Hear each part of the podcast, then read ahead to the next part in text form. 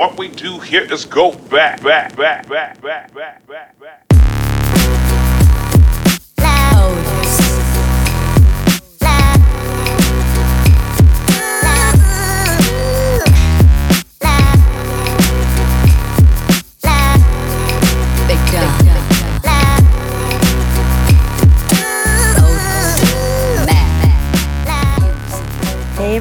Welcome back to the Ease and Flow podcast where we speak about all things human design, shifting your mindset, how to increase emotional intelligence. My name's Felicia. I am the founder of By Felicia Baird Co. And I'm so happy that you're here.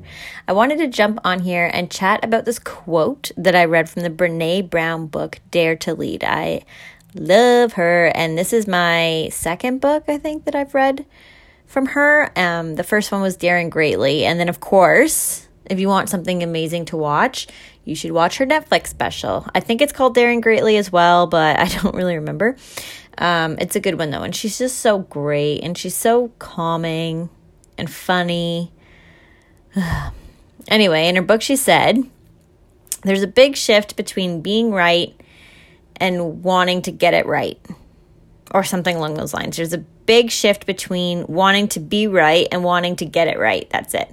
And this one really stood out to me because, well, I feel like we try so hard to be right all the time.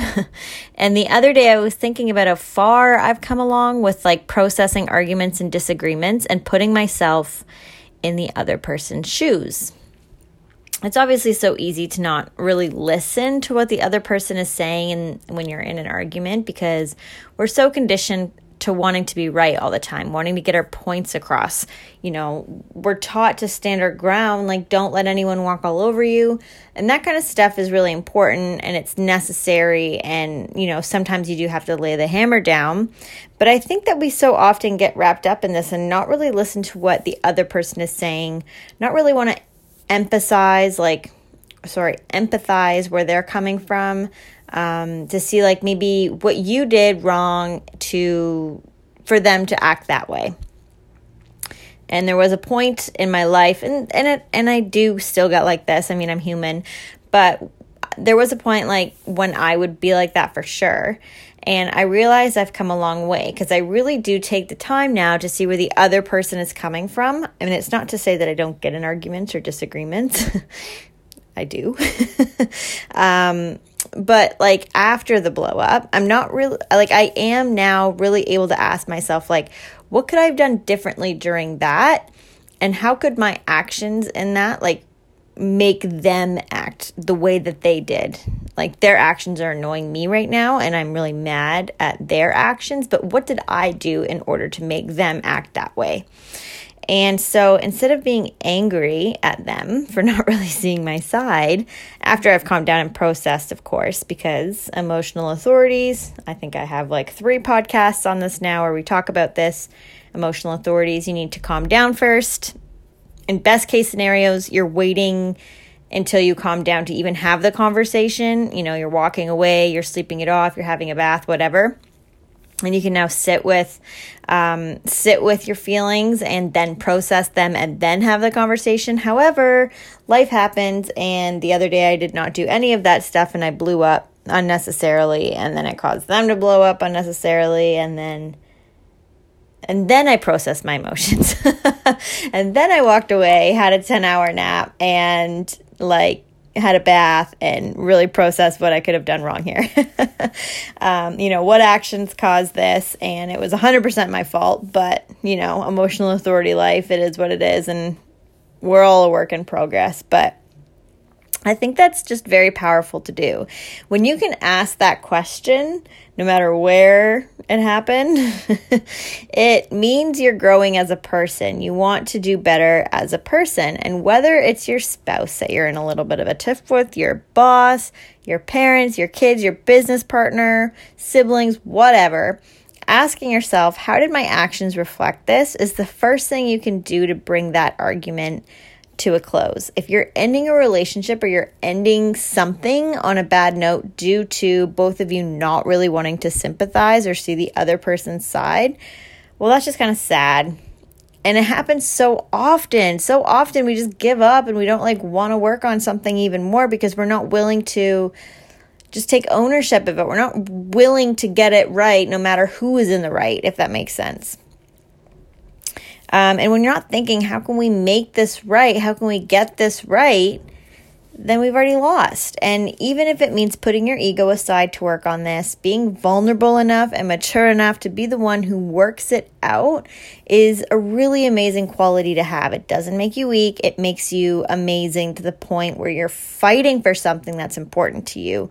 You're fighting to be on the same team, you're fighting to do what you can to make the vehicle go no matter who's driving it, if that makes sense. I don't know if that's the right analogy to use. It kind of just came to my head in this moment, but you know, you're doing what you can because you're part of a team. No matter what your relationship is, whether it's a friend, like whatever, I'm not going to name them all again, but you're part of a team when you enter some sort of a relationship. And so, you know, what can you guys do as a team to make this work? And if it means you sucking it up and apologizing or whatever first, just to make it right, just to get it right, then that's a great quality to have. So I don't want you to think that it's weak. Um, especially when you're dealing with people who aren't as aware as we might be on how situations can go down. Maybe they aren't as vulnerable you know, a lot of people aren't willing to put themselves in these in the shoes of what we are learning right now. So that's a really big thing to keep in mind as well. So sometimes you just have to pull the weight because the other person just isn't emotionally intelligent enough to do it themselves, if that makes sense. So, this podcast episode is obviously nothing too crazy. Um, it's just me reminding you that if something in your life right now is annoying you and you don't get how the other person could have acted that way, you don't understand how they're not seeing your side, you don't understand how they don't see where you're coming from, just take a step back and ask, what could I have done differently in that situation? How could I have shown up differently in that situation? If I were to do that situation all over again, how would I act differently? And if you genuinely did everything right in that situation, then sure, I'll eat my words. But I'm going to assume that we didn't because we're human and it happens. So, you know, am I able to see how they reacted that way if I can take if I could take part of the blame for a situation, you know? How can we get this right? And is it is it us getting it right like is that not bigger in the moment? Like the answer is almost always yes. But I mean, there are times where you think, is getting this right more important than me being right right now? And if the answer is no, then then I mean that's something to deal with as well. But I'm the answer is almost always yes. It's always worth trying to get it right um, in every situation as opposed to being right. So that's it. That's just your weekly reminder of us taking ownership for us. I hope you're all having an amazing week. I'm grateful that you guys are joining me right now. Um, my two podcasts a week. Look at me go. If you're new here, don't forget to follow me on Instagram at by Felicia Baird and join my very cool Facebook group, Aligned AF by Felicia Baird. I think I'm going to change that title eventually. I'm not really in love with it anymore. Classic manifesting generator. Um, and I've actually just started this new thing in my Facebook groups um, deep dives with Felicia again, not great at titles. We'll find something better, but weekly chats that consist of just that weekly chats. And this can be anything from self love tips, morning routine tips, human design, astrology, how to snap out of a rut or a mood, how to step into your higher self, literally anything that you want. And if you have a request, you can shoot me a DM and I can make it happen.